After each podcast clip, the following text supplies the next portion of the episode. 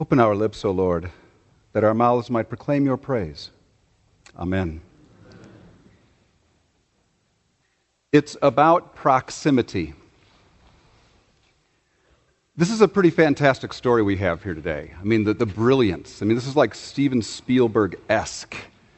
I mean, this is kind of like if you were going to close the season of Epiphany, this season when we have been hearing stories revealing to us who the Christ is, who the Christ in the person of Jesus is, and the manifestation and the revelation. And it's almost like they're saying, if you haven't been paying attention for six or seven weeks to these stories, well, then we've got one for you. This is like the finale at the end of the fireworks, you know, where the fireworks have been going off and you love them, and then all of a sudden they start throwing so many things, and you're like, oh my gosh, okay, I get it.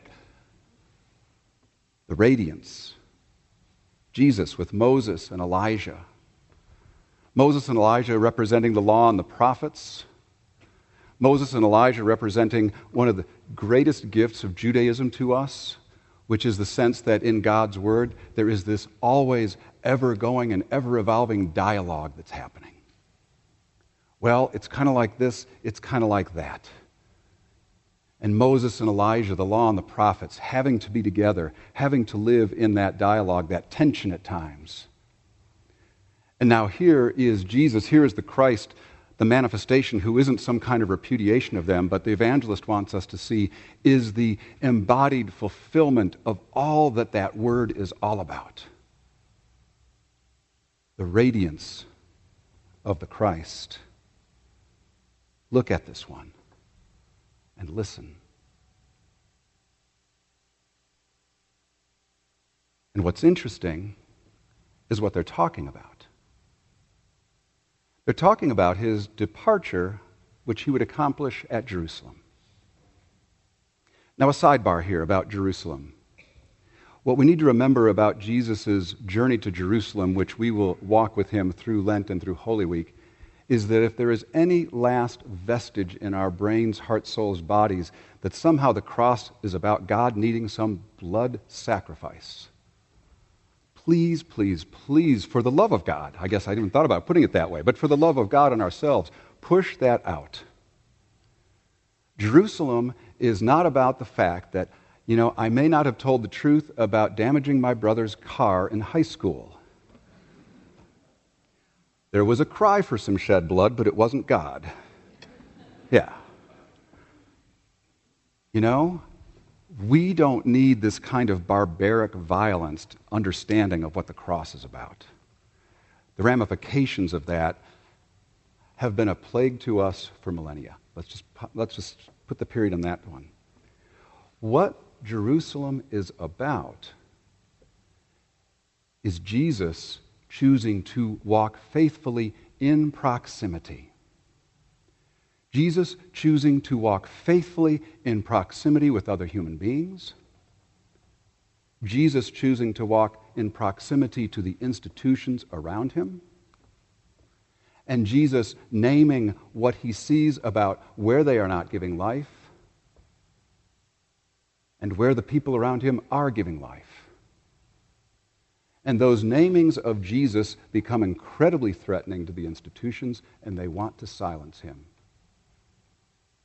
And what is accomplished at Jerusalem isn't God wanting blood, it's the consequence of proximity and faithfulness on the way. That's what's going on. And Moses and Elijah are reminding Jesus this is what takes place.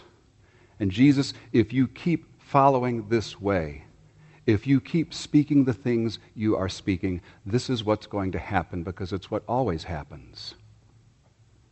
And if you keep speaking this, here is also what happens to the hope and life of human beings.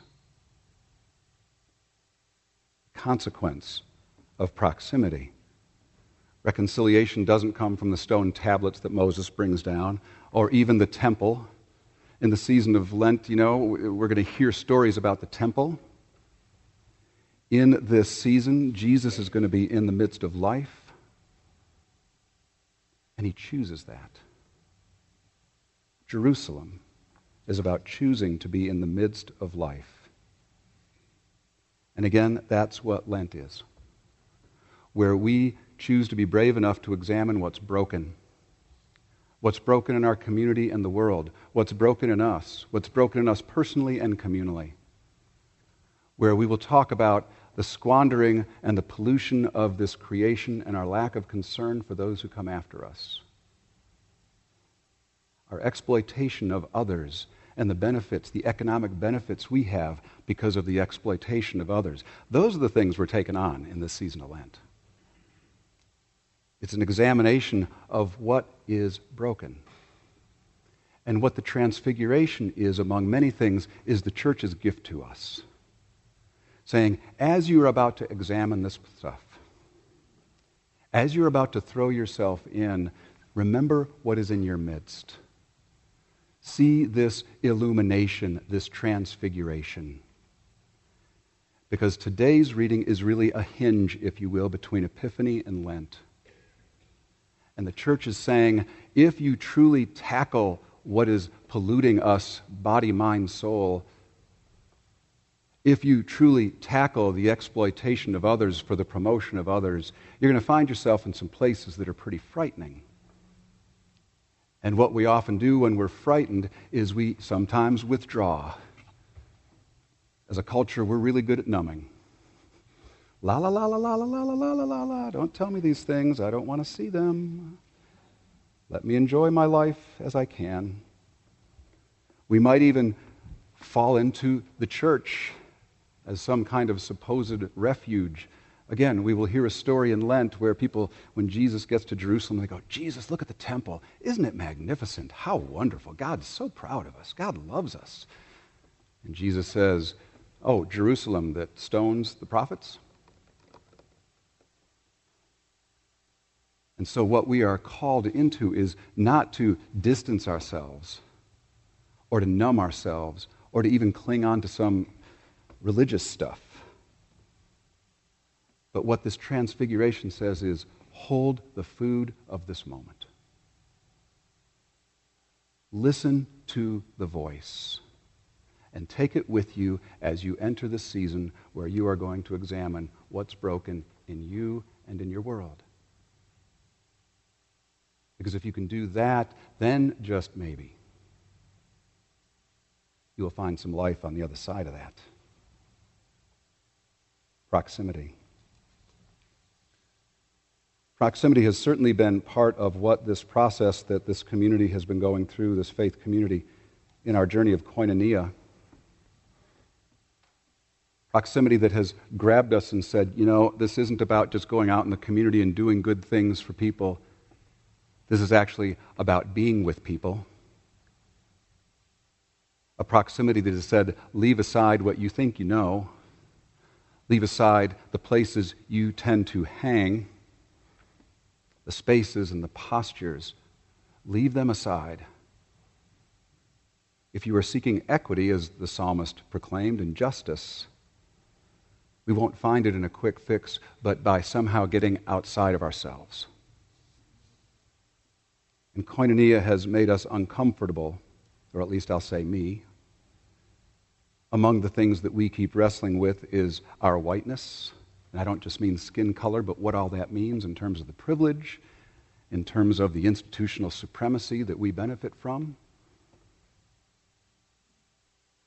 We had a meeting, a joint meeting of the vestry and the koinonia committee this past week. We're talking about a number of things. Among them, what do we need from each other? How do we stay in communication and relationship? And one of the things that a member of the koinonia committee said is, I need us to remember that this wrestling with what this whiteness of ours is all about is not just some kind of one off. You know, we've read the book and we got it figured out, so let's move on. But that we need again and again to keep exploring and understanding what it is all about and what we benefit from at the exploitation of others. And members of the vestry returned the same sentiment. Yes, this is not a one off. This is a journey that we are going to be on for some time. We are on the way to Jerusalem. And it's why Lent isn't a one off. I mean, we don't just do Lent once and good, done, now we get to live in Easter, right? We never have to repeat Lent. It's the church's way of saying, at least once a year, we have to stop and be very intentional to say, what now do we need to see that we haven't seen before? Because there's always more for us to see that we haven't seen. And what do we need to examine in 2019 that we have not imagined to examine in 2018 or 17 or whatever year before? What do we need to see? Whose stories do we need to hear? What do we need to examine? And it's only as we are immersed in human lives that we'll see them. Because again, it's about proximity. Now, I, I, need to be fair in saying that this word proximity isn't something that just came to me. It's something that I've been hearing from a number of you and from some places and from books of Bryan Stevenson. Bryan Stevenson, who you may know wrote the book Just Mercy about the American judicial system, about the death penalty, but also about the school to prison pipeline that is way too alive and well in this country. The statistics that you know, or if you don't know, Google in terms of the difference between white young men and black young men and the prison system, and how in the last 30 years our prison system has exploded by 700%. And it's not among white people. And he talks about proximity if equity is ever going to be achieved. And he actually talks a bit hopeful. He says, We must make a conscious decision to be willing to do uncomfortable things. We must get proximate to suffering and understand the nuanced experiences of those who suffer from and experience inequality if you, if we are willing to get closer to people, proximate to people who are suffering, you will find the power to change the world.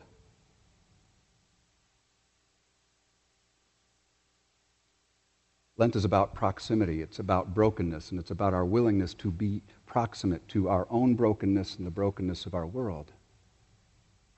Looking at our community, looking at ourselves what Lent and Koinonia are about is about community. It's about going out and coming in. It's about going out into the world and seeing what's out there and seeing what God wants us to see, about being in relationships that we haven't been into before. Lent is about the changing of habits, where we go, who we're with, where we shop.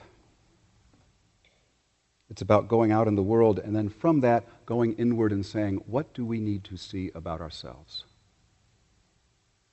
It needs to be changed and transformed. That's what Stevenson holds up. If we are brave enough to be proximate, then things can be changed in us and in the world.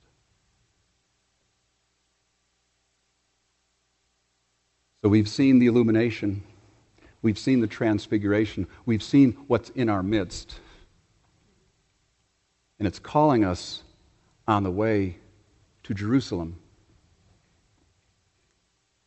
And that is a way of proximity.